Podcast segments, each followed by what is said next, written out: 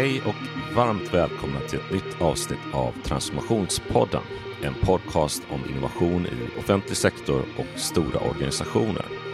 Veckans avsnitt är ett spännande samtal mellan mig, Johan Lager, Leif Rehnström och Magnus Karlsson. Magnus jobbar på innovationsbolaget Amplify men är också ordförande för den ideella föreningen Innovationsledarna. Innovationsledarna främjar gemensamma frågor för yrkesverksamma som leder och organiserar innovationsinsatser i alla typer av organisationer i Sverige. Vi bjöd in Magnus till podden dels för att berätta mer om vad föreningen bidrar med till landets innovationsledare, men främst för att diskutera hur rollerna utvecklats under föreningens livstid och den resa som det har gjort med att professionalisera yrket i Sverige. För mig personligen var det ett av årets mest givande samtal och gav mig nytt perspektiv på hur yrket har utvecklats de senaste tio till femton åren. Ett perspektiv som jag tror är nyttigt att ha inför framtiden. I beskrivningen till det här avsnittet hittar du länkar till olika resurser som vi nämner i det här avsnittet. Bland annat mer information om innovationsledarna som organisation, Hello Futures nyhetsbrev och Innovationsspanarna. Ett fredagshäng som vi anordnar i samarbete med innovationsledarna varje vecka mellan åtta och trettio och nio och noll. Nu över till samtalet med mig, Magnus och Leif.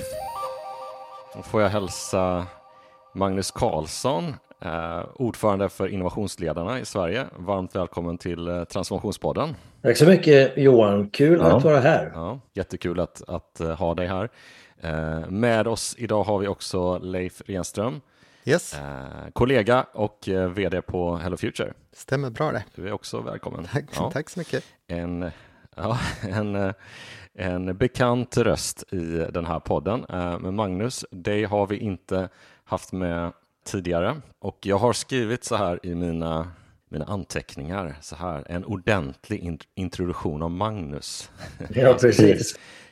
Ska vi försöka göra den då? Vem är du och hur hamnar du i det här samtalet idag med mig och Leif? Ja, precis. Jag är innovationsledare. Född i Skåne, uppvuxen i Småland och pluggat i Linköping där jag också är då civilingenjör och doktorerar i ämnet som heter teknik och social förändring. Och där kommer mycket av innovationsproblematiken in ur, vad ska man säga, tvärvetenskapligt perspektiv. Det vill säga man måste se på förnyelse och innovation från många olika perspektiv. Så det var väl det som drog igång mitt intresse för innovationsarbete och då närmare utforska vad är de viktiga faktorerna som vi måste ta hänsyn till för att ett effektivt innovationsarbete ska ske? Vi ska ju prata en hel del om föreningen Innovationsledarna idag och så vidare. Och kan du bara berätta också vad, vad är din roll? Jag sa ju ordförande där. Vad kan du specificera lite mer? Vad, vad, vad är din... Vad in, ingår i den titeln så att säga? Ja, det stämmer. Jag är ordförande mm. där men eh, också en av de som drog igång verksamheten för nu tio år sedan. Då gjorde vi ett antal observationer kring vad, eh, hur ser det ut i Sverige mm. med disciplinen innovationsledning, vilka personer jobbar med innovationsarbete i olika företag, i offentlig sektor och så vidare. Och där gjorde jag tillsammans med några kollegor ett antal observationer och där kände vi att det här behöver vi, här finns en möjlighet att samla de här, skapa en gemenskap och så vidare.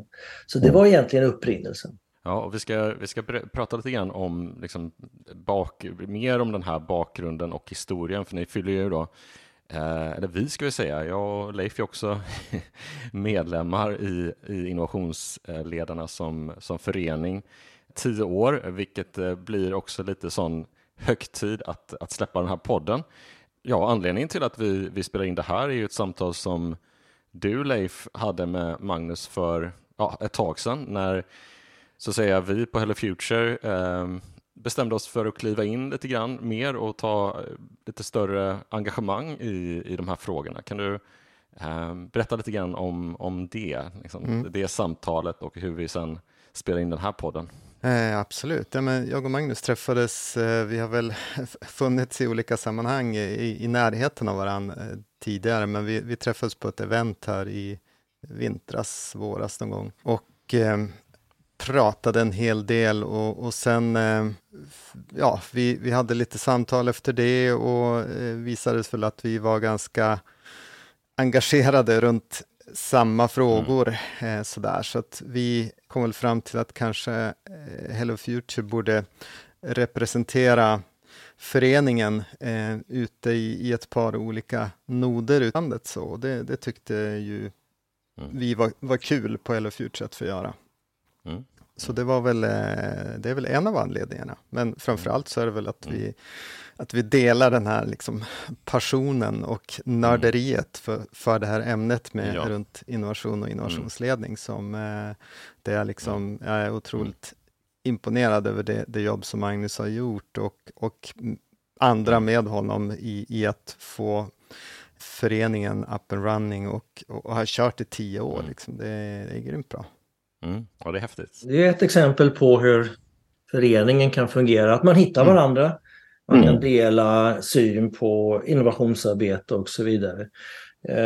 Jag, jag, då undrar jag, undrar jag bara tillbaks, hur hittade ni föreningen och när började ni fundera kring just innovationsledningsarbete? Det är ganska länge sedan nu. Jag minns att jag, jag när vi satt på vårt kontor på...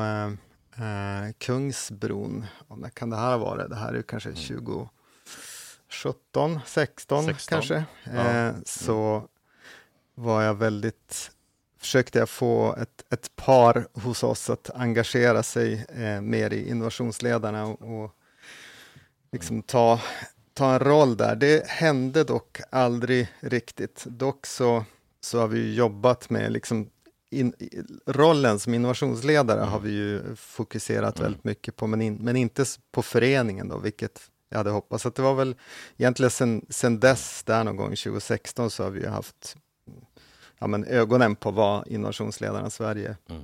gör för någonting. Så att vi, vi har känt, känt mm. till arbetet länge, men inte riktigt sådär, ja, vi har väl haft lite så här fullt upp med vår egen att bara mm. hålla oss flytande liksom och göra våra grejer. Så att eh, jag tror att nu, nu är vi lite ja. grann kanske på ett annat ställe så eh, tjugo tjugotre, där vi är lite mm. mer mogna i, i, i vårt arbete och i våra erfarenheter och, och våra mm.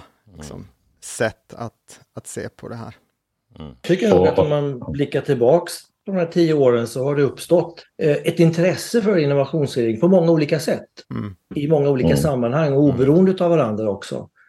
Föreningen har ju en roll då att se, kan vi ståla samman, kan vi dela erfarenheter, mm. kan vi bygga vidare på det som vi har gjort i de respektive spåren och så vidare. Så det är ett bra ett mm. exempel på det. Ja, vi, vi har ju i den här podden, speciellt förra året så gjorde jag ett, en, en rad olika avsnitt där vi fokuserade liksom rätt specifikt på just innovationsledare som roll och yrke, och det är någonting som, som det här eh, samtalet idag ska handla ganska mycket om, för att det vi pratade också, Magnus, när vi surrar om och, och gör det här avsnittet var ju just den här professionaliseringsresan som det här yrket har, har gjort under de här tio åren. Och att det har varit ett, ett starkt syfte till, till att den här föreningen finns. Jag ser ju ja, en ökad frekvens på, på LinkedIn eh, av annonser som går ut på där man söker eh, innovationsledare till sin verksamhet. Om det så är offentlig eller om det är privat eller om det är ideell sektor. Kan du berätta lite grann kring just syftet med att profession... oh, jag kan inte ens säga det, men professionalisera det här yrket? Jag tycker det är väldigt spännande. Och li- lite dina erfarenheter kring det. Om man pratade, var en innovationsledare, eh, var kanske inte så många som kände, ens kände till det begreppet för tio år sedan. Vad, vad har du för tankar, Magnus?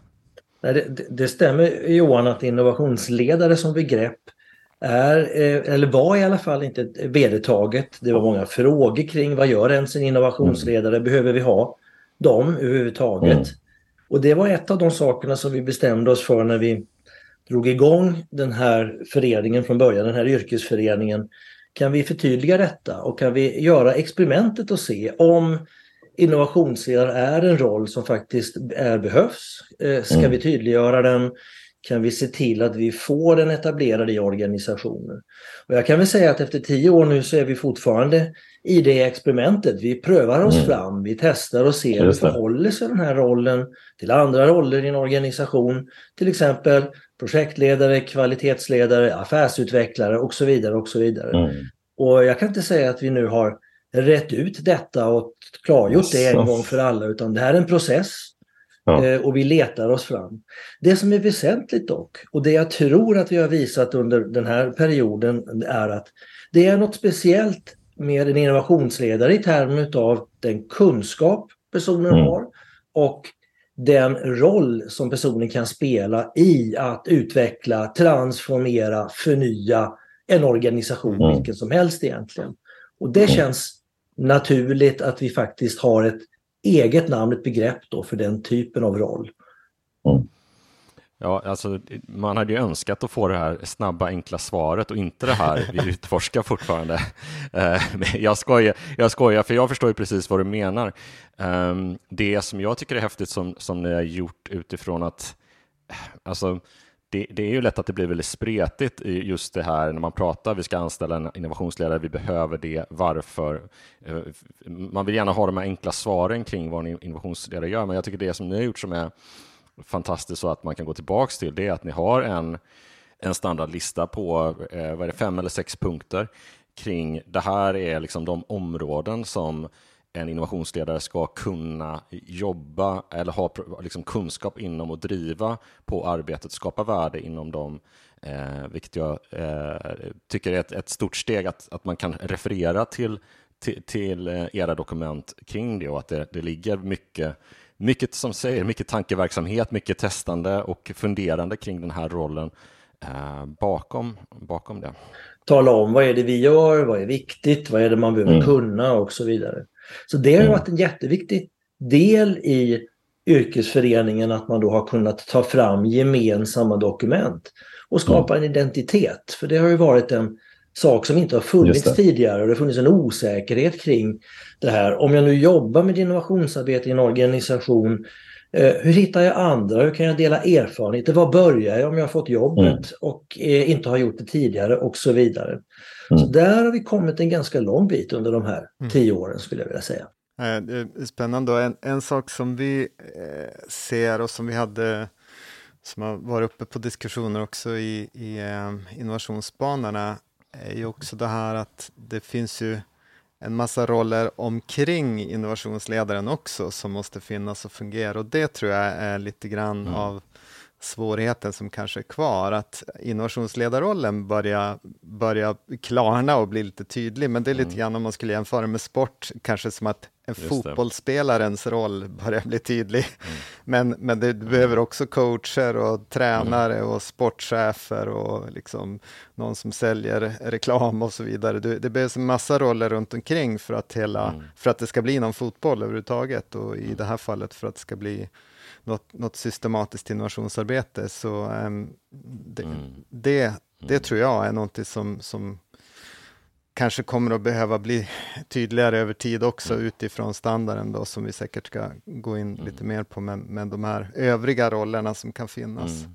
och hur man definierar dem. Du har, he- du, har helt, du har helt rätt i det, och det är en väldigt viktig poäng att en ensam innovationsledare kan inte åstadkomma speciellt mycket, och det är en frustration som många av oss har upplevt som har jobbat som innovationsledare. Och då kommer man in på de här faktorerna som du är inne på här, Leif. Vad är det som behövs runt omkring? Hur skapar man en miljö, en organisation där det då finns förutsättningar att faktiskt göra det här jobbet och få ut den effekt som oftast en organisation önskar. Men inte alltid riktigt vet hur man ska få till, vilka förutsättningar är det som är viktiga för att jobbet ska kunna göras.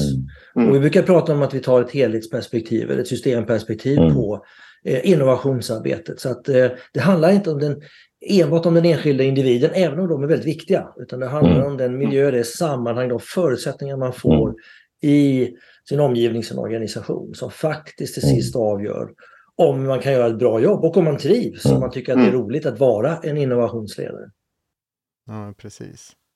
Ja, det är en otroligt viktig poäng, så att säga, att det inte skiftet fokus, liksom, man, man skiftar fokuset till, okej, okay, nu, nu är det den här rollen som ska liksom skapa allt det här värdet och vi behöver få in den den personen eller de människorna in på något sätt. Det kan vara via att man anställer någon eller, eller in på konsultbasis då exempelvis.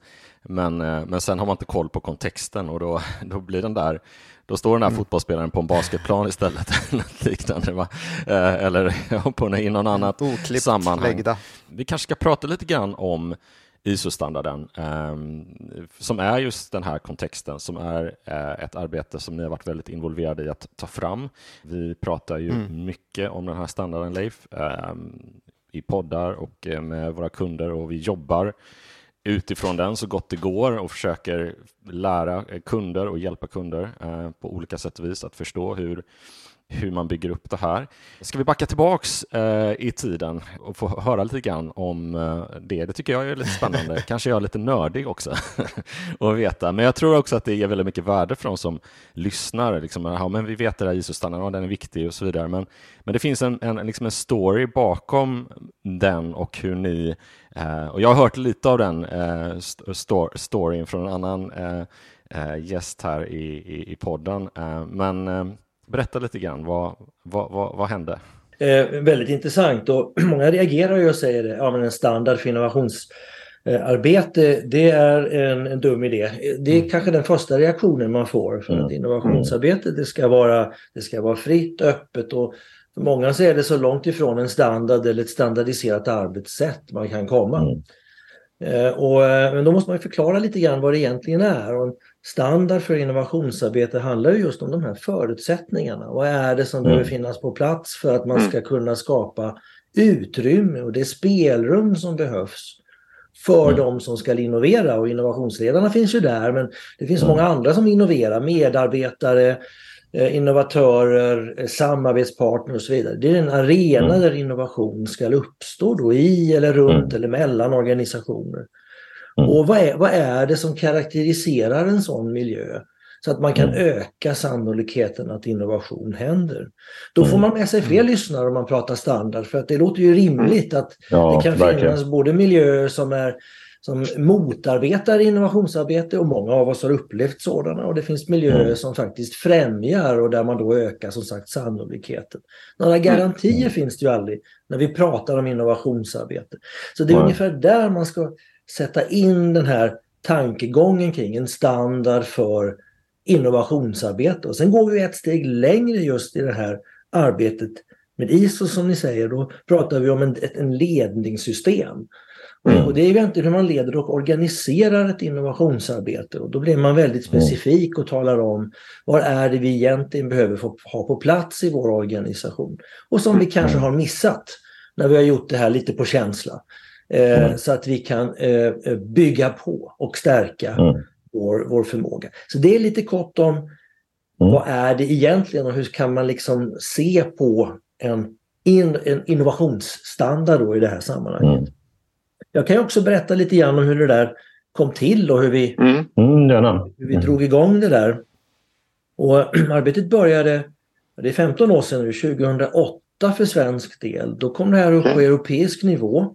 Då hade Spanien under en period haft en, en standard, och där de sa så här, att för att få offentliga medel, alltså skattemedel, för att bedriva innovationsprojekt, då ville de ha ett sätt att kvalificera de som eh, skulle eh, komma i fråga för ett sånt här bidrag. Just det. Mm. Då hade man en egen nationell standard som man då sa att nej, men ni, behöver, ni behöver visa att ni uppfyller de här kraven. Mm. Eh, då, då får ni vara med i den här, eh, den här typen av upphandling och så vidare. Det blev aldrig aktuellt på Europanivå. Det sa man direkt till att nej, så vi har inte kommit så långt. Vi, har in, vi är inte så pass mogna att vi kan liksom koppla detta till någon form av eh, krav eller certifiering eller så. Så då tog man fram en vägledningsstandard på Europanivå. Det höll ju på med ganska många år, för att det kom in många spelare i Europa. Eh, man har inte olika syn på vad är innovationsarbete, och i det där läget så visste vi ju inte heller, kan vi komma fram till en gemensam hållning? Eller är det så att vi har så olika perspektiv, att det ser så olika ut i olika länder och så vidare. Mm. Men efter ett tag så visade det sig att nej, men vi kan komma fram till ett gemensamt ramverk och ett gemensamt språk. Och det var ju liksom mm. bara en, det var liksom en observation, men också ett resultat av det europeiska samarbetet. Men Magnus, får jag bara flika in jättekort? Var det så att din telefon ringde en dag, så var det någon från E U-kommissionen som, som bad dig att och, och, och hoppa på? För du pratar om att vi involverar och så vidare. Jag vill höra lite grann om, liksom, var, var det helt naturligt de som kom med i den här processen från svenskt håll? Eller var det lite sådär de som räckte upp handen? Eller vad, Ja, un, un, och, ungefär så, men jag, jag kan väl mm. berätta vad som var liksom konkret för mig själv och varför mm. jag blev indragen mm. i det här. Jag jobbade ja. på Ericsson då, jobbade med innovationsarbete på gruppfunktionen för strategi där. Och vid det tillfället så hade vi en dialog med Ericssons styrelse. Och de gjorde sitt, sin årliga eller eh, sin reguljära riskanalys. Det, det gör man i de flesta styrelser. Man gör en riskanalys då, löpande. Och vid det här tillfället så hade då innovation kommit upp som faktiskt den största risken. Och då sa man det, om mm. Ericsson förlorar sin innovationsförmåga, det skulle vara den allra största risken. Mm. Och styr, de som satt i styrelsen, de höll ju med om det och säger att det skulle vara förödande om det var på det sättet. Mm. Och då började styrelsen skruva på sig, och nästa fråga var, ja men hur vet vi liksom om vi är på väg att förlora den förmågan? Liksom, hur, mm. hur, kan, vi, kan vi på något sätt få en beskrivning eller en analys eller något, något sånt mm. utav det? Och i det läget så fanns det liksom inte det. Att förkla- vad, vad är innovationsförmåga? Det fanns inget mm. vedertaget begrepp. Man kunde ju gissa och tycka och kanske kolla med, med, med personer, professorer, konsulter et cetera. Men det fanns inget gemensamt sätt, eller gemensamt ramverk egentligen, att kunna mäta och få ett svar på den frågan. Mm. Och det där sammanföll då med att det här standardiseringsarbetet påbörjades. Och då såg vi ju direkt att genom att delta där, då kan vi ta fram en modell för hur vi kan förstå innovationsförmåga i en organisation som vi inte har hittat på själva eller någon annan har hittat på, utan som vi jobbar med tillsammans i en internationell kontext. Och blir det sen en S E N-standard eller en I S O-standard, så har ju den en viss legitimitet för att faktiskt göra en sån mätning. Mm. Så att vi fått samma fråga idag från en styrelse, då kan vi ju göra analysen baserat på det ramverk som vi har. Och vi kan sedan då lägga fram en sån analys och säga att här håller vi på att försämra vår förmåga. Och sen kan ju då styrelsen till exempel då, eh, välja att vidta åtgärder och säga, men då ska vi stärka oss på de här och de här områden som då den här analysen visar.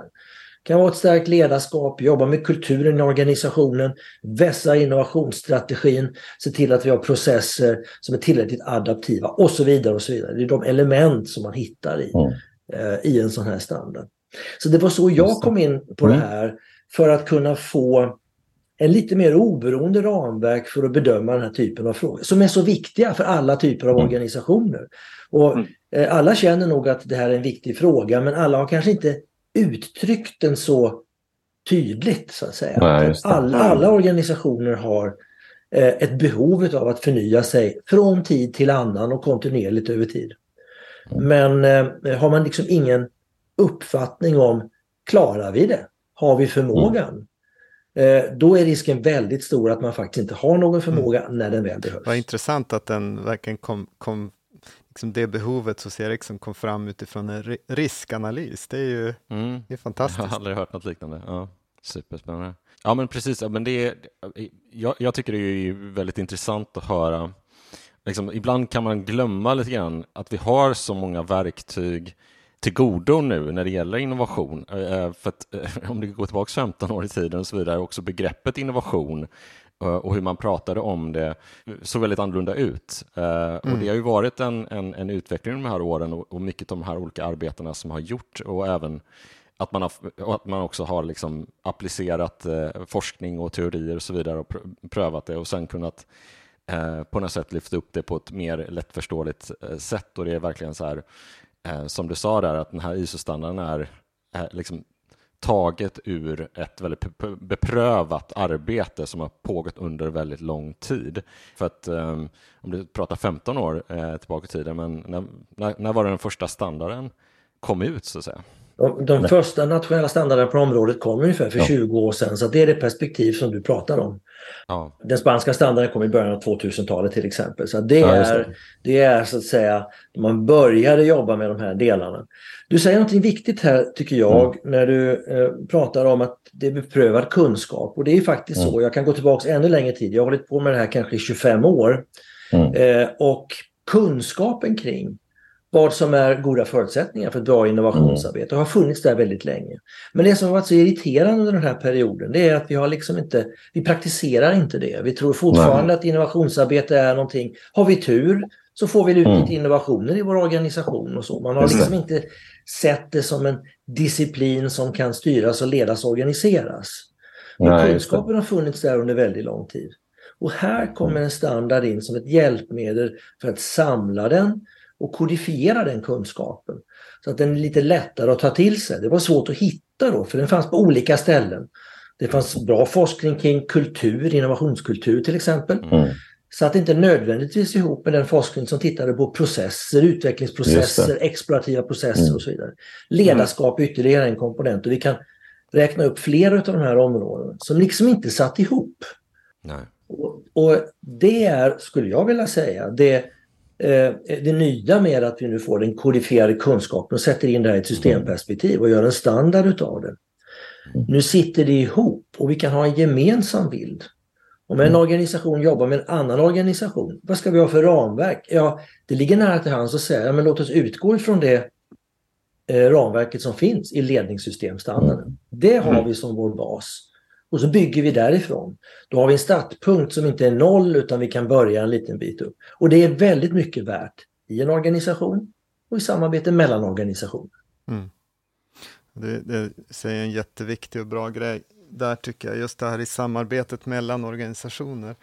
Eh, mm. vi, jag, jag har sett det, tyck, det här är min personliga reflektion, inte nödvändigtvis Hello Futures. Men jag, jag har tyckt mig se att det är väldigt svårt för olika organisationer att samarbeta i innovationsarbeten, mm. i exempelvis då systeminnovation, där man ska innovera mm. på, på något system, där inte de olika organisationerna har en en bild av vad innovation är och vilka komponenter som ingår och hur man arbetar, som är baserad mm. på standarden, utan man, man har, någon ser det mer som kvalitetsarbete, någon ser det mer som affärsutveckling och någon ser det mer som R and D och så vidare, och då, då är det väldigt, väldigt svårt att, att ens prata samma språk över vad är det man ska ja. åstadkomma. Så att för mig, jag tycker standarden är det, är det Ja, det är det bästa som har hänt i, i våran ja.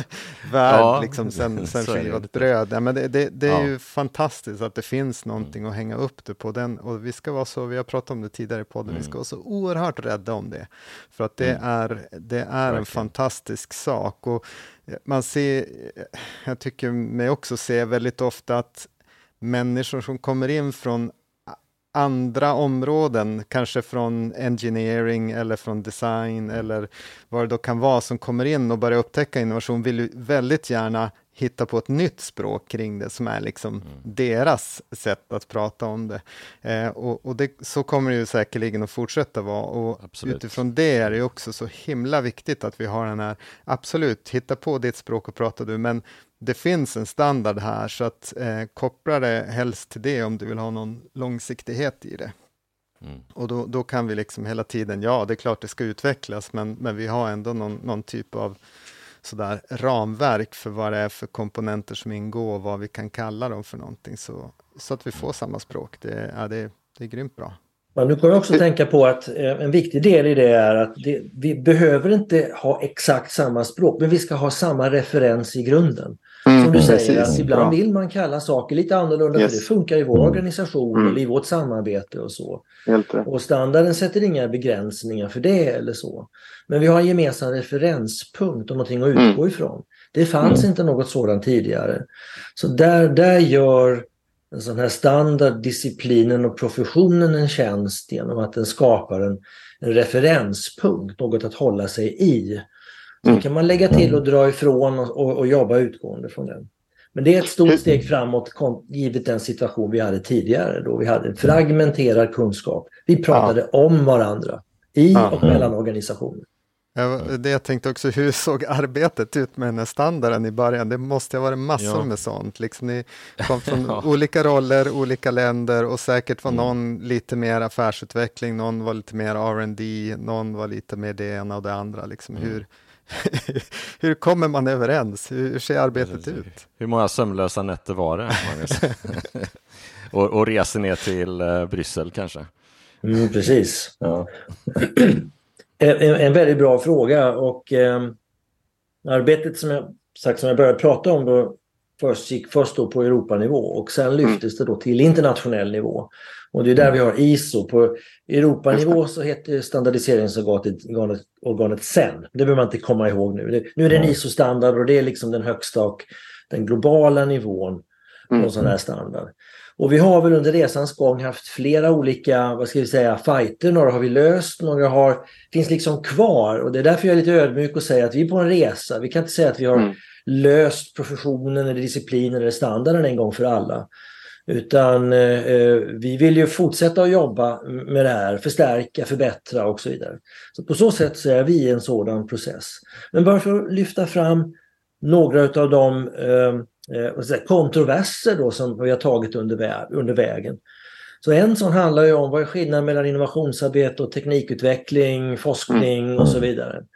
Och det är många organisationer som har, har referenser till Eh, eh, forskning och teknikutveckling. Eh, ut, eh, ja, forskning och utveckling helt enkelt. Och eh, vad kommer innovationsarbete in där? Och mm. behöver det vara teknikdrivet? Eh, och så vidare. Mm. Så den delen har vi på något sätt jobbat väldigt mycket med och, och kanske frikopplat det något då. Där en innovation är ju någonting nytt som skapar värde för En, en, en kund, en avnämare, medarbetare, medborgare, vad det nu kan vara. Mm. Eh, och eh, det, kan, det kan det göra genom många olika typer av lösningar. Det kan vara nya produkter, tjänster, processer, affärsmodeller, nya sätt att organisera och så vidare. Mm. Så innovationsarbete är ett bredare begrepp. Det behöver inte involvera teknik, forskning eller så, men det kan göra det. Mm. Så där har jag haft en stor diskussion då, på, att, på något sätt att koppla loss och inte säga vi, vi kräver inte att det ska finnas ett forsknings- och utvecklingsarbete eller en teknikutveckling mm. för att det ska bli innovation eller innovationsarbete. Och i många andra kulturer internationellt så har man liksom dragit paralleller för de här. Ja, men det är forsknings- och utvecklingsavdelningen som är vår innovationsavdelning.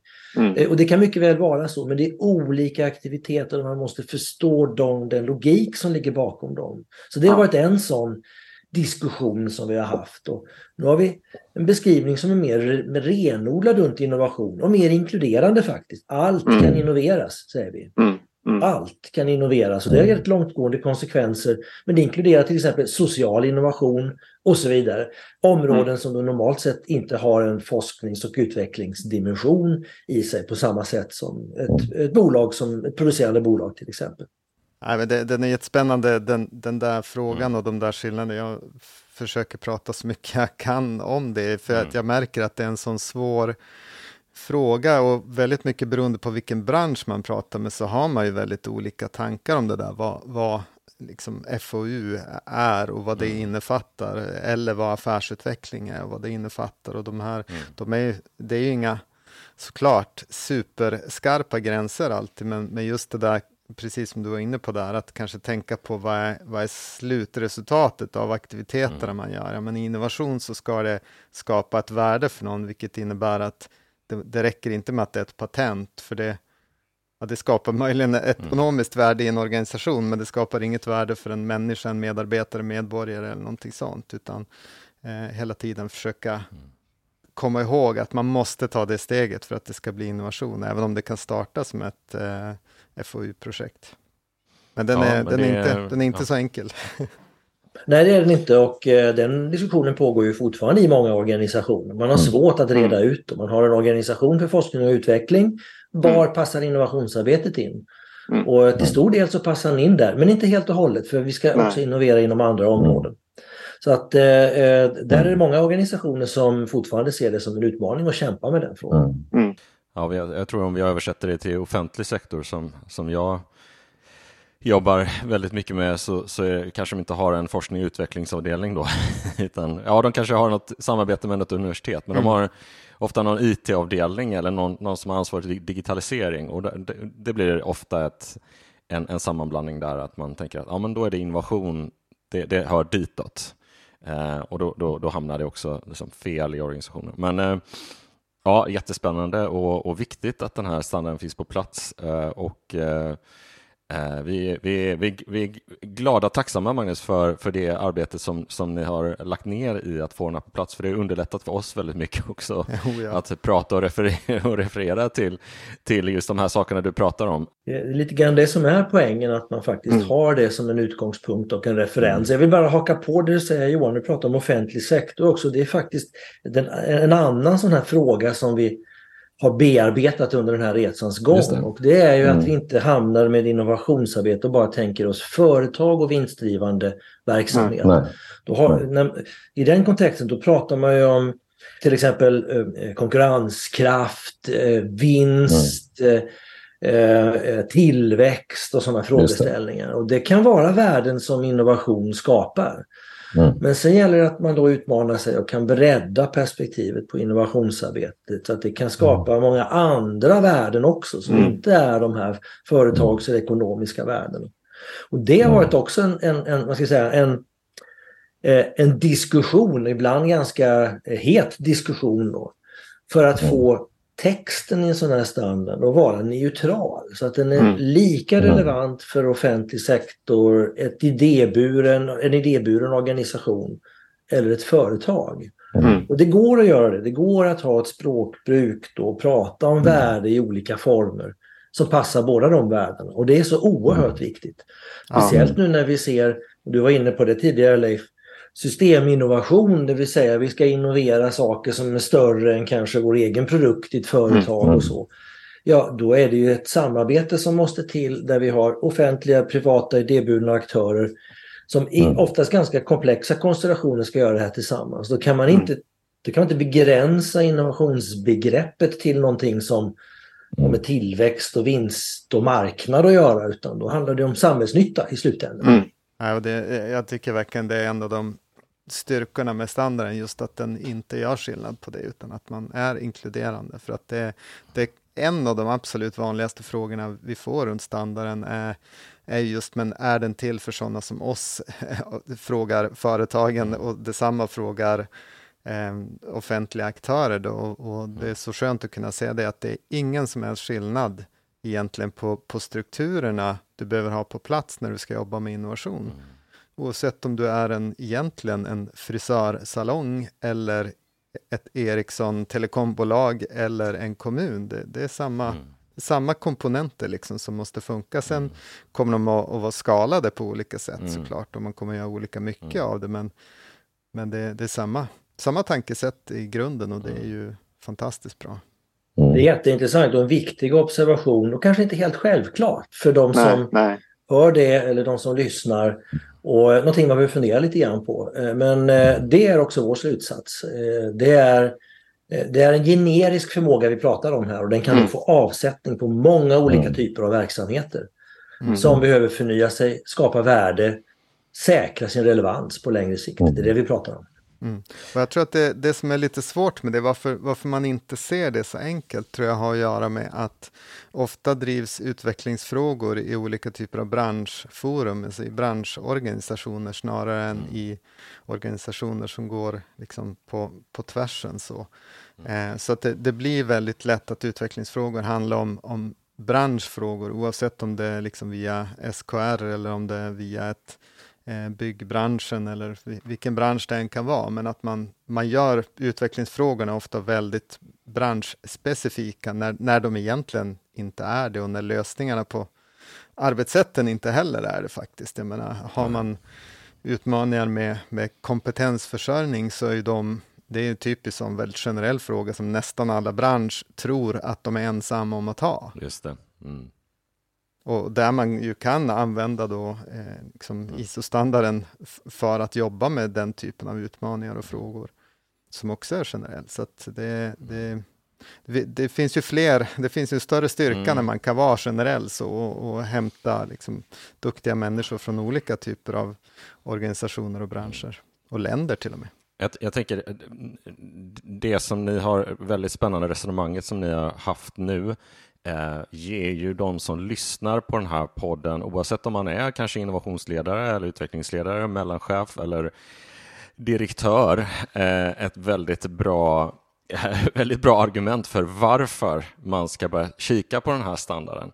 Eh, och eh, Vi, vi har inte tid i det här avsnittet att veckla ut den, men, men det är min nästa fråga. Jag kan börja med Magnus. Om man nu är mer intresserad av att, eh, att liksom veta mer om vad standarden innehåller och så vidare, vad, vad, vad tycker man ska börja någonstans? Naturligtvis kan man ju läsa den perm till perm eller de här olika dokumenten, men, men vad, vad, vad tänker du om du får en, någon som, som frågar dig? Jag vill, jag vill veta mer om vad, vad den här standarden in, innehåller och vilka komponenter är, det är ni pratar om. Jag förstår att det här är ett enormt bra verktyg för att få ihop den här arenan eh, och, och se på den och få samsyn i hur den här innovationsarenan ska se ut. Men, men, men var börjar jag? Ja, det är som du säger, den är, den är faktiskt till för alla. Eh, mm. Och oavsett om man anser att man är väldigt bra på innovationsarbete, så kan jag nästan lova att man hittar någonting när man speglar sig i det här ramverket. Som att det där kanske inte riktigt har tänkt på. Det är något, någonting som vi behöver bevaka eller förstärka och så vidare. Så det finns någonting för alla typer av organisationer i olika mognadsgrad, skulle jag vilja säga. Så att, ja, den är till för alla. Och man kan bli medlemmar i vår yrkesförening, det är ett sätt, och börja umgås med andra innovationsledare och lära sig den vägen och fråga hur gör de och så vidare. Så det är ett sätt, och det är också ett syfte med yrkesföreningen att skapa den gemenskapen och det erfarenhetsutbyte som sker där. Där finns ju också någonting som vi har tagit fram i föreningen som vi kallar för body of knowledge, det vill säga en kunskapskropp, eller vad är det man ska kunna om man är innovationsledare. Mm. Och där finns då ja, standarden då som text. Men om vi ska vara riktigt ärliga så är den inte jättekul att läsa och kanske inte så tillgänglig för alla. Men där är den kompletterad med annat typ av material. Eh, artiklar mm. som är mer lättillgängliga, eh, podcasts, små videosnuttar och så vidare. Så att där mm. finns ett dokument med läsanvisningar för hur man kan liksom ta till sig den här. Och den är sorterad på olika områden, så då väljer man ju det område som känns mest aktuellt för den egna organisationen. Så den heter Body of Knowledge, och det är ett, ett, ett dokument då som är framtaget också av föreningen och av föreningens medlemmar. Mm. Så det finns det olika typer av utbildningar, eh, givetvis, som man då kan eh, ägna sig åt. Eh, eh, S I S har utbildningar, alltså Svenska institutet för standarder har utbildningar mm. kring detta, hur man kan lära sig att förstå standarden. Eh, man kan vända sig till er på Hello Future eller till oss. Jag är också partner på Amplify. Vi jobbar också med utbildningar mm. eller andra då, som då kan tillhandahålla utbildningar. Och det, vi ser ett ökat utbud av utbildningar av olika slag som då kan passa mm. för som en orientering, som en fördjupning, men också att man går in i och faktiskt ska börja implementera ett sånt här ramverk i sin mm. organisation. Så kan man hoppa in på den nivån som man då tycker är lämpligt. Så det är några sätt att börja. Mm. Mm. Och Leif, vi har ju gjort en I S O-guide. Ja, precis. Vi gjorde mm. den för några år sedan, och den, mm. den har blivit långt mer populär än vad vi nog trodde, och det mm. strömmar in folk där varje dag utan att vi mm. riktigt vet hur, hur det går till. För vi mm. pratar inte om det så himla mycket längre, och kanske, kanske också dags att göra ett omtag på det. Men det vi har försökt ja, göra är att, att förklara den på ett någorlunda lättförståeligt språk mm. eh, så att även om man inte är jättevan att jobba med, med standarder eller med innovation, så ska man kunna förstå åtminstone liksom det här, det, de här komponenterna i det här ramverket på ett mm. någorlunda eh, enkelt och begripligt sätt. Eh, mm. Så ja, den är rätt populär, så no- någonting rätt gjorde vi med den, men, men jag tror att vi också snart ska eh, jag tror vi kan göra det ännu bättre, ja. Så det, det, kommer ja, nog, det kommer nog mera. Det är precis, precis som Magnus säger där med att utveckla saker och utforska, mm. det gör vi också helt enkelt, mm. hur vi tolkar och hur vi förstår innehållet i den. Men det kommer finnas en länk i alla fall i beskrivningen på det här avsnittet till I S O-guiden. Eh, så då kan man eh, få den helt kostnadsfritt naturligtvis. Eh, men om vi, du nämnde ju lite grann här med, med body of knowledge. Du nämner, jag tänker på just med innovationsledarrollen. Om vi nu lämnar kontexten lite grann, lite arenan för innovationsledaren, och så tittar vi mer på på professionen eh, sådär, och, och, och det här med att, att man kan bli certifierad innovationsledare. Um, berätta lite grann kring, kring det, och varför är det så viktigt att ha en sån certifiering, tycker du? Och det, nu kommer vi in på det här med professionaliseringsresan som vi började lite grann i det här samtalet. Mm. Och, och det är en av de förutsatser vi hade när vi drog igång den här yrkesföreningen. Det var att testa, kan vi skapa en profession av det här? Och då ställer man sig frågan, vad är en profession? Vad innehåller den? Mm. Och vi har redan mm. pratat om någon form av jobbrollbeskrivning. Det vill säga, om man har det här yrket, vad gör man? Och sen mm. kommer nästa fråga då, men nu ska jag göra de sakerna. Eh, vad måste jag kunna när jag har det här yrket? Mm. Och då kommer vi in på den här body of knowledge. Den finns också tillgänglig mm. och det är kostnadsfritt. Det finns på föreningens hemsida och så vidare. Så det kan man ta del av. Och den tredje frågan är, hur kan jag bevisa för mig själv och andra att jag verkligen kan och har den erfarenhet mm. som krävs för att göra det här jobbet? Och då väcktes frågan, ska vi skapa en personcertifiering för det här? Det gör man, mm. det har man gjort inom andra discipliner. Om du ska vara kvalitetsledare så kan du bli certifierad. Projektledare vet vi att kan man också bli... Ja. Exakt, det kan man också bli certifierad och så vidare. Och vi var väl lite tveksamma först och sa, vi, är vi, har vi nått den mognadsgraden? Sen gjorde vi ett experiment, vi jobbade med RISE, forskningsinstituten i Sverige, mm. som har en certifieringsavdelning för att se, kan vi ta fram en personcertifiering på det här området? Vinnova var med på ett hörn, yrkesföreningen givetvis. Och så jobbade vi med ett antal av våra medlemmar. Och sen så fick de genom, gå igenom den här processen. Och vi landade i att det, det håller. Vi kan faktiskt bygga vidare mm. på det där. Och eh, vi har ju just nu då innovationsledare som är eh, certifierade. Och då pratar vi om personcertifierade. Från offentlig sektor, från privat sektor, stora och små organisationer och så vidare. Mm. Eh, där man då tyckt, har varit nyfiken på, jag vill gärna göra mm. det här. Men också där man börjar se att nej, men, det här kommer hjälpa min karriär. Jag blir tydligare, jag blir mer synlig i min organisation. Mm. Och jag kommer att säga att jag är faktiskt certifierad av någon oberoende utifrån. Mm. Det är inte bara att jag kommer här och har hittat på lite grejer som jag ska eh, jobba med nu. Utan Nej. Det finns faktiskt eh, den här oberoende, vad ska jag säga, kvalitetsstämpeln då på mig som innovationsledare. Mm. Eh, och det har börjat bli intressant. Så vi har ett antal sådana som är personcertifierade. Och, och intresset är stort. Det ser vi inte minst kring de utbildningar som till exempel vi håller på Amplify. Mm.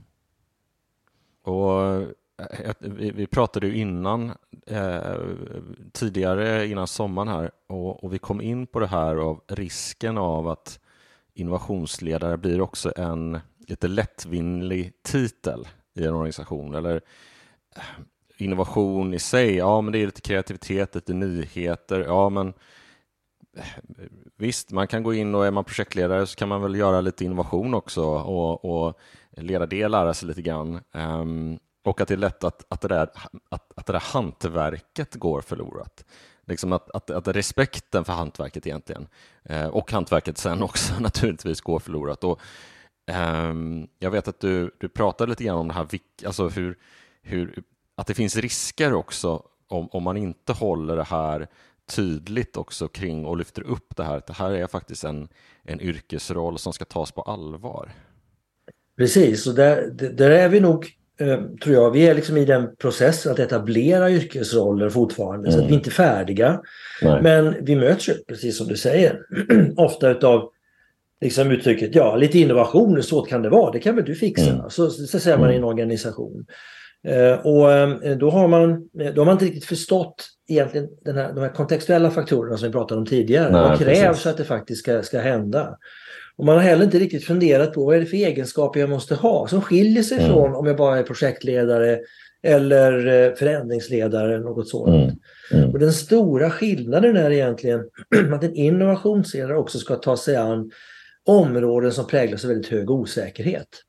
Mm. Både förändringsledare, eh, projektledare, kvalitetsledare och så vidare. Vi normalt ser i en organisation är oftast byggda på det evidensbaserad kunskap, man har tydliga business case, man kan förklara vilket värde det kommer ge i slutändan och så vidare. Mm. Det arbete man gör. Så icke inom området innovationsledning. Så att där mm. kommer då saker in som att man måste kunna jobba explorativt, undersökande, mm. hypotesprövande. Men också våga ta beslut innan man har all evidens på bordet. Och det är oftast en mm. sak i organisationer som är väldigt, väldigt svår och som man inte tänker på. Det vill säga man säger nej till allting som skulle kunna bli en stor intressant innovation för mig och min organisation. Mm. Mm. Därför att man känner att vi har inte tillräckligt med fakta på bordet. För att man förstår inte att beslutsfattandet måste vara annorlunda när man jobbar med ett innovationsarbete. Vi måste jobba med antaganden, hypotesprövning mm. och så vidare. Eh, mm. Och det gör att innovationsledarens jobb är faktiskt annorlunda. Kontexten, eh, vi ställer andra krav på kontexten för att det ska fungera. Mm. Så många jobbar liksom icke-optimalt, om man säger så. Att man, om man inte har kompetensen själv och om förutsättningarna inte finns i organisationen. Mm. Och då ser vi sällan någon, ja, i alla fall inte någon radikal innovation som kommer ut ur den kontexten. Där har vi mm. själva kärnan i yrket och disciplinen, skulle jag vilja säga. Mm. Mm. Ja, nej, men den, den där är, den är otroligt viktig, just den där, den där utforskande delen, att man som sagt behöver ta beslut. Det, det mesta, det, det som vi ser som ofta kan gå fel i besluten där är ju att nästan allting nytt, och det är väl det som Clayton Christensen pratade mycket om också, är ju just där att det, det mesta ser litet ut jämfört med det man redan har i början av någonting. Liksom. Det, så här, mm. man behöver lite fantasi för att se vad skulle det här ja. kunna vara om det, vi skalade det gånger tusen. Liksom. Hur bra skulle inte det kunna bli? Just. Men mm. i det här lilla, ja men just nu har vi fem personer som tyckte att det här var lite lovande. Ja men och det kan generera tvåtusen mm. spänn. men, mm. men liksom mm. om vi skalade upp det här och, och, och det ersatte det vi har idag, hur bra mm. skulle inte det kunna bli? Och, och den, jag tänker att där, där i finns mycket av det som jag tror är lite grann av, för att man ska bli en bra innovationsledare, just den här mm. entreprenörskapsdelen av det, att man liksom mm. både kan mm. ja men precis, man är lite riskvillig, man är också kanske ja. duktig på att, att få folk med sig och, och kan visa på någonting liksom två steg framåt som säger att det här visar på potentialen mm. av någonting här borta, istället för att bara så här ja, vi intervjuade fem och tre tyckte det var bra. Nu ska vi ta ett beslut om vi ska köra eller inte. Liksom det, det blir lite torftigt för att, eh, för att någon ska eh, gå igång och säga eh, liksom, ja, nu kör vi. Utan man behöver ofta må- måla upp lite liksom, scenarion som är, är kanske större och bilder av, av en önskad framtid och säga det här är ett steg på vägen mot det vi skulle vilja göra. Liksom. Det är mm. kanske inte hela svaret, men det är kanske en del av svaret. Du har helt rätt, och här finns det vägledning att få i standard och annat. Hur lägger man upp ett sånt här arbete för att man ska kunna eh, ha den här eh, mm. eh, framsynen, eh, kunna mm. entusiasmera och så vidare. Och det beror mycket på individen, entreprenören som du säger. Men det beror också på dess omgivning. Vi har sett mm. många exempel på att det finns väldigt många bra innovatörer, entreprenörer eller intraprenörer om man vill kalla dem det, i mm. organisationer. De gör väldigt mycket bra saker, men de når bara till en viss gräns. Sen yes. händer yes. inget mer. Mm. Och då är det ju så att ja, då är det chefer runt omkring, beslutsfattare mm. och så. Är de modiga nog? Är de framsynta mm. nog? Och så vidare. Mm. Men framförallt, har de tillräckligt med stöd och förståelse i organisationen för att kanske ta ett modigt beslut och säga att mm. vi investerar i det här och så vidare. Där, mm. där, det är oftast där som det till sist tar stopp i en organisation, om man inte har tänkt igenom helheten. Mm. Ja. Ja, men verkligen. Det, det kan ju vara ganska kul så länge man utforskar saker på ett mm. liksom...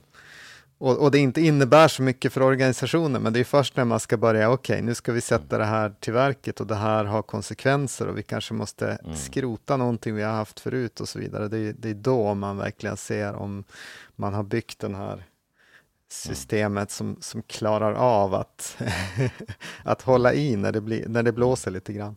Precis. Vi hör ofta det liksom, ja men innovera gärna lite grann där borta och så, men bara mm. inte störa oss här som håller Nej, på med exakt. den vanliga verksamheten. mm. eh, och då har, man, då har man inte tagit konsekvensen utav eh, vad ett innovationsarbete innebär och kan innebära. Och då tackar man också nej till saker som kan förnya vår existerande verksamhet.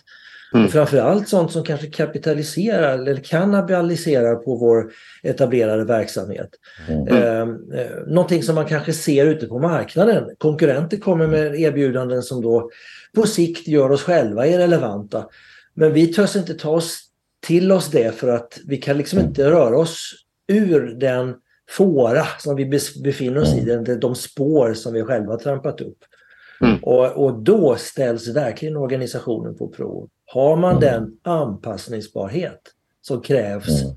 för att till exempel kunna växla över till en ny affärsmodell? Mm. Ser vi mycket exempel på inom digitalisering till exempel, mm. inom hållbarhetsområdet och så vidare. Mm. Det handlar om att kunna växla över nya material, mm. nya affärsmodeller och så vidare. Ja, nej, men den här ähm, att, att lyfta upp och liksom stärka den här professionen är ett, ett viktigt, en viktig mission som vi har som involverade och, och i innovationsledarna som organisation. Och är det så att man ska bygga ett hus eller något liknande, då blir det mer konkret, men man vill se till och säkerställa att de som är med och lägger grunden som, som bygger på huset och de som har ritat det och så vidare har den kompetens, det kunnandet och den track recorden som är för att det här huset ska hålla. Och det är man väldigt noga med. När man ska få in ett innovationsarbete så bör man vara lika noga med att de personer som, som bygger det här... Eh, eh, det är som med allting annat behövs mm. ett ekosystem. Liksom, och det, ja. Framförallt tänker jag att det, det som vi kanske ser... Oftast är väl att man kanske har en övertro till att en person ska kunna göra för mycket. Mm. Alltså man sätter en, anställer en innovationsledare eller mm.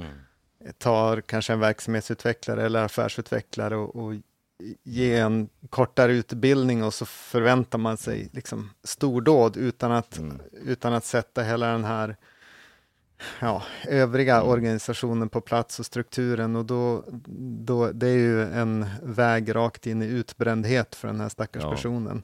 Mm. Eh, och om inte den personen är så erfaren att den kan börja bygga upp den Exakt. här strukturen. Precis. Men är man inte så erfaren, för det är ju också det som det, det som jag kan tycka är svårt med certifieringar och med annat, alltså man kan ju beskriva rollen. Vad det är man ska liksom, du ska jobba med de här sakerna och ha någon typ av kunskap. Ungefär som att man kan göra det med en, en musiker också eller mm. någonting annat. Men egentligen är ju lärandet i det här är ju, man lär sig ju samma sak hela tiden fast ja. man får ett större och större djup och mer och mer nyanser i saker liksom. Mm. Mm. Så att på något sätt kanske den skulle vara lite grann som en Mm. om man håller på med någon kampsport eller något, att man får liksom mm. olika mm. sådär bälten, olika färger liksom, beroende på, mm. på hur länge man håller på och hur, hur djupt man har kommit i den här mm. liksom, i nyanserna av, av det man gör. För att vi, vi stöter ofta på det att sådär, ja nej men jag behöver ingen utbildning här, jag gick ju den här liksom, innovationskursen på två dagar för tre år sedan mm. så att eh, jag, jag kan ju det här nu eh, och det är ju såklart bisarrt för att det funkar ju inte mm. så. Då, då kan man ju mm. då kan man tillräckligt mycket för att komma igång, men sen är det ju görandet som måste ske mm. liksom kontinuerligt för att och, och komma djupare ja. i, i det hela. Jag tror att ni förstår, alla som lyssnar här, att, att eh, även när det gäller innovation så är det viktigt att eh, ja, se till att ha kvalitet, se till att ha rätt eh, alltså, och, och vara noga med eh, vilka det är som bygger upp kapaciteten, bygger upp den här arenan eh, i organisationen. Och nu om något så finns det eh, väldigt bra resurser i med det vi har pratat om i den här podden. Eh, helt enkelt. Ja. Nej, det hakar på lite grann det här med eh, karriärsutveckling. Behöver man ha flera nivåer och så vidare. Vi har ju idag en nivå för personcertifiering. Mm. Eh, det vi ser nu det är att behovet ökar för att kanske få flera nivåer. Mm. Och det är också ett tecken på att vi får en ökad professionalisering av mm. den här disciplinen. Det vill säga man kan komma in, man kan vara nybörjare, man går bredvid någon, man lär sig och sen så stiger mm. man då gradvis. Och det är en ambition som vi har i föreningen också, att få in fler unga människor, studenter och så vidare, som har läst om detta men som då vill ha ett steg ut i arbetslivet, träffa personer som jobbar en privat eller offentlig sektor för att se det här någonting för mig. Mm. Och då har vi liksom en form av instegsnivå här eh, vad har vi för dem, så att säga, hur kan de kvalificera sig? Mm. Eh, så det är frågor som vi diskuterar just nu, och de har också kommit upp på internationell nivå. Så att nu börjar mycket snart ett internationellt arbete för att ta fram ett kompetensramverk för innovationsledare. Mm. Mm. Och då får vi de instrumenten plötsligt att få kanske flera nivåer och mm. kanske lite olika nyanser. Man måste en konsult eller en coach kunna kontra en mm. projektledare, coach och så vidare inom mm. det här området. Mm. Eh, ett arbete som vi bjuder in alla medlemmar och vara med i, även då på den internationella nivån. Och det kommer att märkas mer mm. i de aktiviteter som vi har framåt inom föreningen. Så det är ett exempel ja. på hur vi kan bidra som community mm. och gemenskap i Sverige och också föra ut vår kunskap internationellt. Mm. Det är fantastiskt bra. Du pratar om lite grann den internationella nivån. Hur, hur ser samarbetet ut för innovationsledarna eh, med internationellt med liknande föreningar, liknande nätverk, sammanhang som gör att ni hela tiden håller er up to date med, med det som händer, och vad är det för dialoger som sker på det sättet? Vi har ju nära samarbete med organisationer som organiserar praktiker, eh, mm. som organiserar forskare. Eh, inom standardisering har vi ju nämnt mm. och så vidare. Mm. Eh, men till syvende och sist i föreningen så handlar det ju om den kunskap som medlemmarna tar med sig. Så att medlemmarna mm. är aktiva på olika sätt mm. och i andra organisationer och så. Vi ser att en del andra länder bygger upp motsvarande organisationer som Innovationsledarna. Mm. Eh, Irland eh, är ett exempel mm. som har en organisation som samlar innovationsledare där. Eh, sen finns det internationella organisationer. I S P I M heter då en internationell eh, organisation för professionellt innovationsarbete. Eh, och många av våra medlemmar, inklusive mig själv, då, är ju verksamma där, deltar där, delar erfarenheter, tar del av senaste forskningen och så vidare. Mm. Så att på, på lite olika sätt är vi uppkopplade mot det som händer utanför oss. Men på många sätt kan man säga också att innovationsledarna som organisation är lite en föregångare. Andra tittar på oss och undrar mm, om inte de borde skaffa något liknande eh, i, i, i sin kontext, i sin nationella kontext. Då. Mm. Så att vi, vi ligger lite före i Sverige på det här området. Intressant. Det var, jag tyckte det var spännande att höra just att, att Spanien var, var först ut och tidigt ut. För det kanske, mm. om jag skulle ha gissat ett land i Europa är det inte säkert att jag hade gissat Spanien. Kanske jag hade gjort Nej. det, men inte säkert. Mm. Men hur, hur ser det ut där då? Liksom, jag tänker med alla de steg som Sverige har tagit. Hur, hur står mm. vi oss i en europeisk kontext med innovationsskills i landet? Jag, jag tror vi står oss väldigt bra. Jag ska inte säga hur det, hur det är jämfört med Spanien. Spanien tror jag har... har så att säga, använt standarderna och då certifieringsbara standarder på ett visst sätt när de då ja. jobbar med finansiering.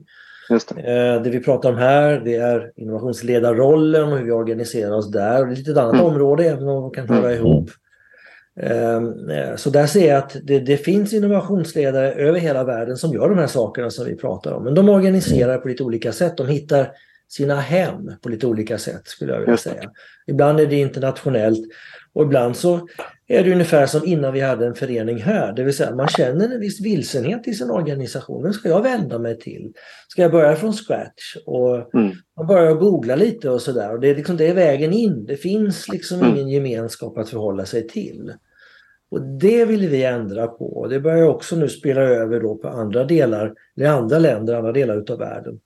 Där man ser att den här gemenskapen krävs för att man ska komma in på en högre nivå. Och för att det här arbetet är missionskritiskt för nästan varje organisation. Mm. Det är lite grann elefanten i rummet här när man ser på. Man vill åstadkomma, det är digitalisering. Vi pratar om miljö och klimat, det är säkerhet, hälsa. Man kan göra en lång rad lista på områden där alla är överens om globalt. Vi, må, vi behöver förnyelsen. Mm. Men hur kan vi se till att vi ökar sannolikheten att vi får en effektiv förnyelse inom alla de här områdena? Innovationsledning är verktyget, arbetssättet, metoden för att åstadkomma det. Men det är mm. kanske inte tillräckligt tydligt ännu, och det är ingen som liksom direkt gör den tydliga kopplingen. Och det är någonting som ni upplever i er verksamhet, vi upplever mm. när vi jobbar med Amplify och så vidare. Så att det är en pedagogisk uppgift vi har att koppla ihop de här. Ja, en lyckad digitalisering innebär ofta ett innovationsarbete också. Mm. för att man ska skapa ett så högt värde som möjligt. Mm. Och då behöver man ha någon som kan leda och organisera det här innovationsarbetet. Och det kan man göra på ett bra och dåligt sätt, och vi vet vad ett bra sådant sätt är. Så, att, mm. så det är det vi vill förmedla då, eh, mm. i den här föreningen då bland annat. Mm. Precis, och, och att eh, också just... F- brukar prata ganska ofta om det, att eh, bara fråga om, när vi är ute och pratar med ledare och ledningsgrupper så där, om någon någonsin har varit med om ett misslyckat och havererat I T-projekt liksom. Och relativt ofta så handlar ju de om att man har helt bortsett från den här eh, utforskande delen där man eh, tvingas ta beslut på saker som man inte, man kan inte vara säker på vad exakt slutresultatet i den här avancerade processen över x antal år kommer att bli. Och så förs- men man försöker kontrollera det från dag ett, och så får man någonstans efter en bit på vägen så havererar det, för att då, det, det finns mycket osäkerhet helt enkelt, och att man då inte har med sig de här verktygen in. Så att jag tror att egentligen lösningen på mycket av det här är ju det du var inne på från början, där med riskanalysen. Vi behöver kanske göra lite mer riskanalyser här och där, där man kommer fram till att om, om inte innovationsförmågan finns så har vi ingen chans att, att greja de här sakerna. Precis. Det är två risker här. Det är ju risken att bedriva ett innovationsarbete som kanske går mm. snett. Men det är risken att inte göra det och sitta Exakt. kvar i den gamla kontexten. Mm. Och, och de där är oftast inte, vad ska vi säga, balanserat behandlade, utan man mm. lutar. Det säkra är att inte ändra för mycket. Att inte mm. ta det här lite modiga mm. beslutet. Det är därför vi pratar om systemaspekten så mycket, för att mm. där måste man ha ett stöd i organisationen. Man måste vara överens om att man ska ta vissa risker. Man måste vara modig i vissa sammanhang och så vidare. Och förstå vad det innebär. Annars, annars så kommer man inte att komma in i det läget. Ja, eh, Innovationsledarna eh, firar ju sitt tioårsjubileum här alldeles snart, om ja, några veckor från när vi spelar in det här. Det har varit en resa, och Magnus, du har delat med dig av mycket av vad som hänt under den här tiden och ändå längre tillbaks. Det är mycket som har hänt på den här tiden, och intressant att se att det är mycket mer är på plats nu. Men om vi nu ska ha lite framsyn och tänka lite som man gör när man håller på med innovation och har tioårsperspektiv på saker, vad Vad, vad hoppas du i alla fall, eller ser du att, att eh, Sverige kan uträtta, eller i alla fall i, inom kontexten innovationsledare som, som förening, eh, och förhoppning med de medlemmar som, som är med nu och som, som kommer till, eh, och de, de, de olika processer som är igång. Vad, vad hoppas du på, eh, vad ser du inom, inom tio år fram? Eh, om, om, svår fråga, men, men ändå lite, lite roligt och, och Och, och pressa tankarna lite grann. För det första så handlar det om relevansen då. Vi vet ju, Sverige, så är det också många andra länder, vi, vi står inför ett väldigt stort eh, eh, omställningsbehov. Mm. Eller transformationsbehov, eh, man väljer att uttrycka det. Förnyelse ingår i detta som en väldigt viktig komponent. För att vi ska klara det, och för att vi ska göra det med så effektivt som möjligt, det vill säga klara en transformation eller omställning med så få resurser som möjligt, mm. så måste vi fundera på hur vi ska bedriva det arbetet. Och där har då innovationsledarna en väldigt viktig roll. Mm. Så, så att relevansen bör förstärkas och förtydligas. Det är egentligen det första önskemålet då kring mm. de kommande tio åren. Att det blir... Mm. tydligare att den här kompetensen kan faktiskt göra att vi kan ställa om, vi kan förnya oss, vi kan bedriva ett effektivare innovationsarbete eh, om vi tillägnar oss den. Man kan ju leka med tanken, hur stor är den orealiserade innovationspotentialen i samhället idag och i våra organisationer? Och börjar man fundera lite grann på den, så kan man säga att det är en ganska stor potential, en enorm potential som inte är realiserad. Mm. Därför att vi har inte systematiskt tagit oss an det arbetet. Det gäller på alla nivåer. Från individnivå till organisationsnivå till samhällssystemnivå, så att säga. Mm. Så att kan vi hjälpa till och bara ta ett litet steg framåt, är ju faktiskt realisera detta, denna, denna, detta, denna potential. Eh, då, eh, det vore fantastiskt om vi kunde kan ta det de kommande tio åren. Men sen handlar okay. det också om lite större gemenskap. Vi behöver få in fler. Idag är vi mellan mm. tvåhundra och trehundra medlemmar i föreningen. Det finns fler som jobbar med de här sakerna som, som vi tror har glädje av att vara med och som också kan bidra till andra i föreningen. Så att vi behöver bli fler. Mm. Vi behöver bli fler unga människor. Det är också någonting som jag tror vi kommer att hantera under de kommande tio åren. Studenter, de som är på väg in, som har kunskap, vilja, energi, innovation är det roligaste man kan hålla på med. Mm. Men det är inte alltid att det blir så när, när nya eh, utexaminerade studenter kommer ut i organisationer. Då, då har man andra budskap. Så att, mm. där behöver vi se till att de kan möta den tillvaron, göra en skillnad från dag ett när de kommer ut i näringsliv mm. eller i, i, i, i samhället eh, i andra delar. Mm. Så att ett större medvetenhet om vad innovationsledning kan göra för organisationer mm. och för samhället. Det ser jag som en uppgift för föreningen de kommande tio åren. Att öka genomslaget egentligen. Jag är helt övertygad om att det finns där och att det kan göra skillnad. Och det är många med mig i föreningen som känner att det här är viktigt. Vi behöver nå ut, bli, eh, bli mer kända, förklara vad innovationsledning är för typ av instrument och varför alla behöver det. Och till sist så behöver vi dela fler goda exempel. Det är det som driver att vi får höra om individer eller organisationer som har genomfört saker, som har lyckats, ibland misslyckats men lärt sig saker som då kan delas och så vidare. Så det är också en roll för föreningen när vi nu blickar framåt att faktiskt kunna jobba mer med att dela goda exempel och sprida dem även utanför föreningen. Så det är några saker som jag ser är viktiga för oss att jobba med under de kommande tio åren. Ni kanske ser några saker ni vill komplettera med? Mm. Ja, absolut. Jag tänker något jag skulle vilja...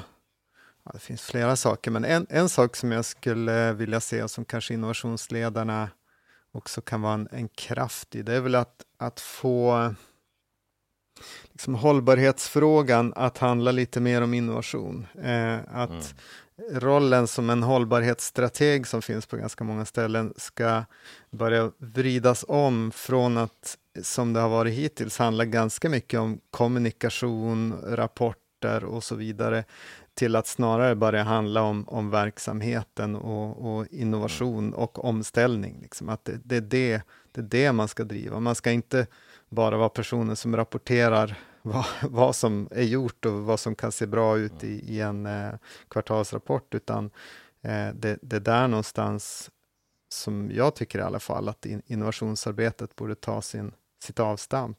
Mm. Så att stärk, stärka de rollerna eh, i att an, antingen själva liksom skaffa sig innovationsledarkapaciteten eller att bygga upp den, de förmågorna kring kring de delarna i organisationen, tror jag skulle vara, det tror jag skulle ge ganska mm. ganska mycket.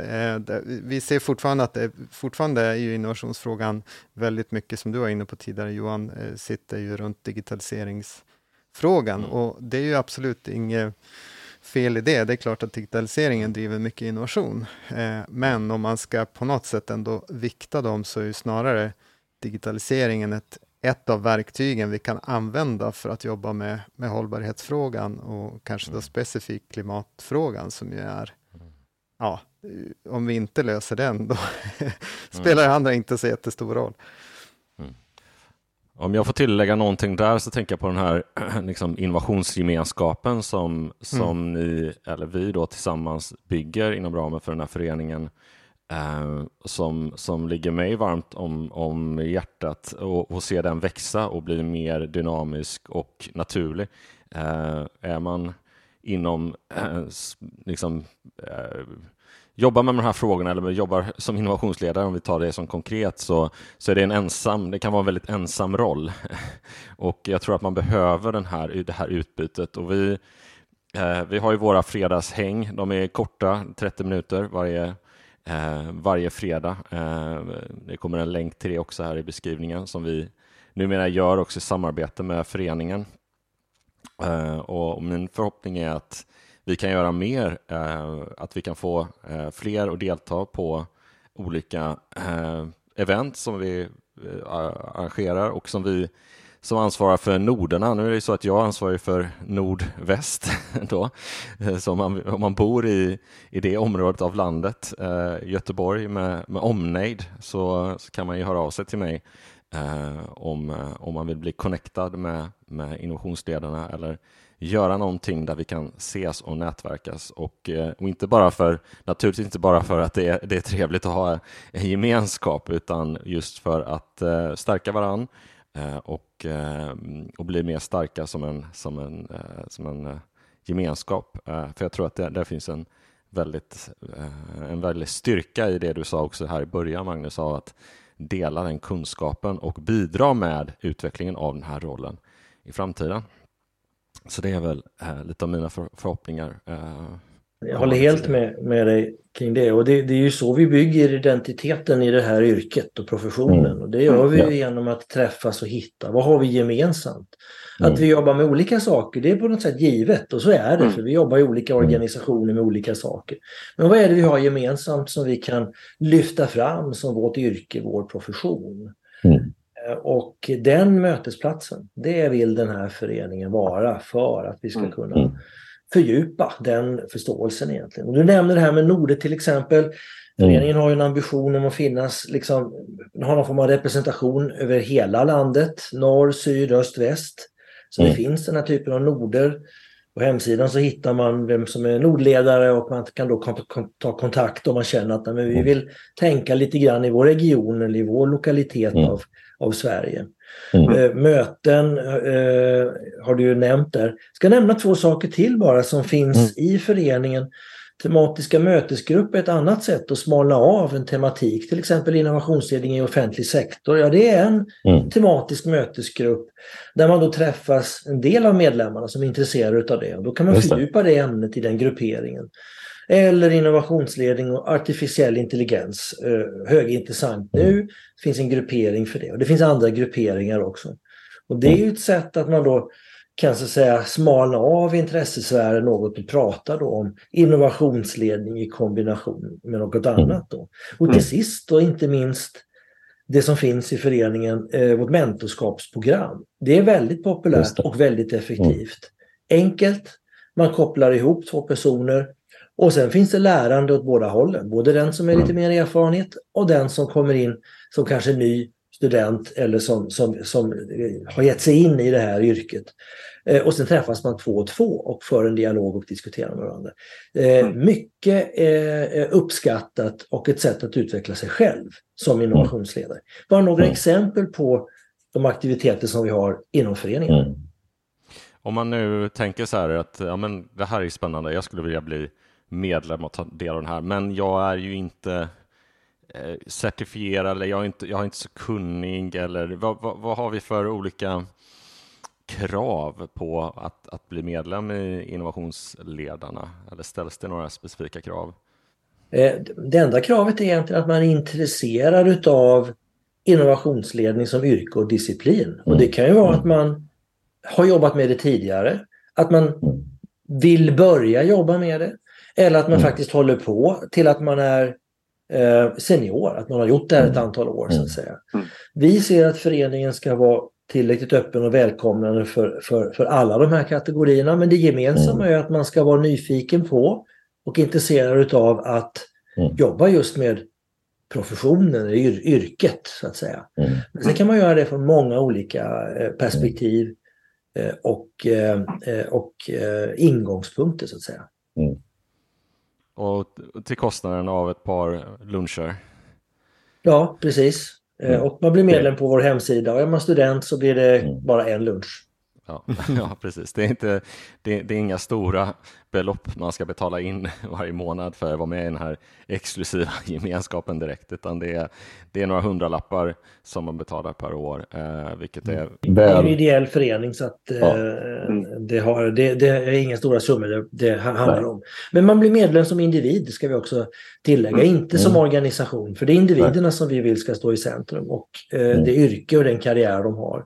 Och många byter ju arbetsgivare under tiden som de är medlemmar och man växer som innovationsledare.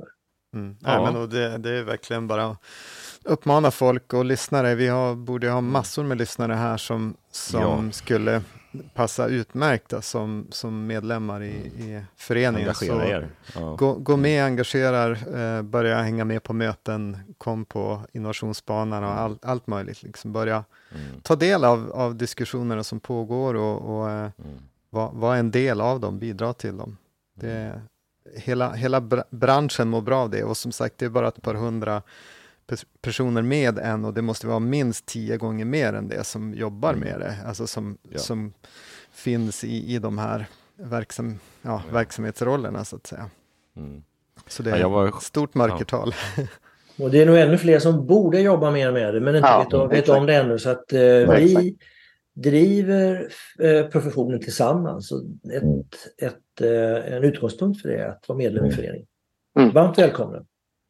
Ja, jag var ju på en träff här i våras och för det första var det ett enormt intressant ämne, jättebra workshop, och jag träffade också personer som jobbade på universitet och på privata bolag och offentlig sektor, och det var, gav mig jättemycket energi och var väldigt givande, så att jag hoppas kunna anordna träffar här i Göteborg också och lite annat sånt så att fler får ta del av, av det här. Um, och um, ja, det här är verkligen någonting som vi alla tre, som ni som har lyssnat, märker att det är något vi, vi brinner för, det här, det här yrket och den här rollen. Vi tror att den är otroligt viktig för den omställning som vi behöver göra, och att det är en profession som behöver lyftas upp och tas på allvar och utvecklas eh, ständigt eh, och att det är fler som är, blir intresserade och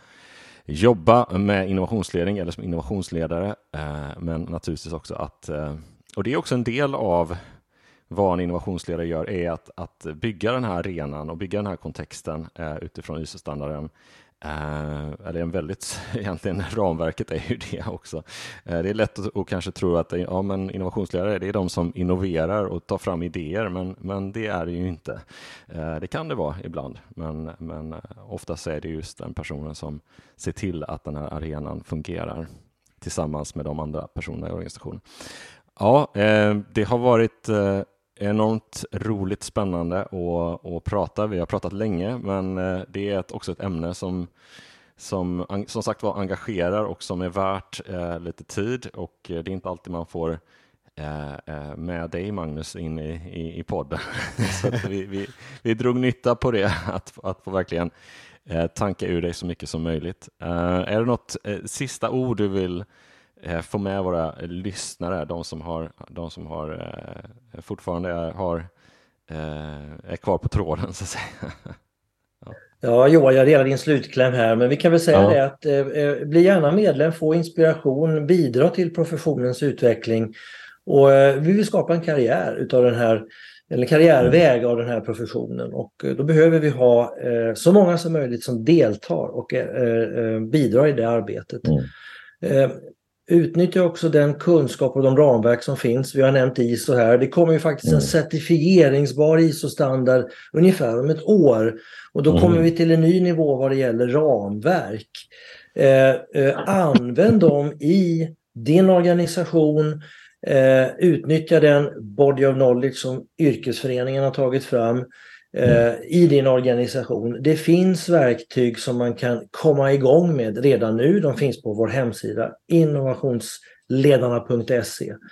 Och framförallt sprid ordet. Vi behöver ha större medvetenhet, större kunskap om hur innovationsledning kan eh, bidra till transformationsarbete, omställning, hållbarhet, digitalisering eh, och alla de saker, de utmaningar som vi står inför i Sverige eh, idag. Eh, Så där tänker jag sluta. Ja, man kan inte pitcha lite. Vad, vad är det som händer för kul i september när det är tioårskalas? Vad händer då? Mm. Ja, precis. Den tolfte september så har vi ett medlemsmöte. Och då tänkte vi passa på och fira inom situationstecken vår tioårsjubileum genom att reflektera lite grann bakåt, ungefär som vi har gjort här idag. Vad har hänt de här tio åren? Eh, vad tycker vi borde hända? Eh, vad ser vi för trender de kommande tio åren för vår profession? Och lyssna på alla medlemmar som är där. Vi har speciellt inbjudna personer från eh, kommuner, eh, offentlig sektor i övrigt, privata företag, akademi och så vidare.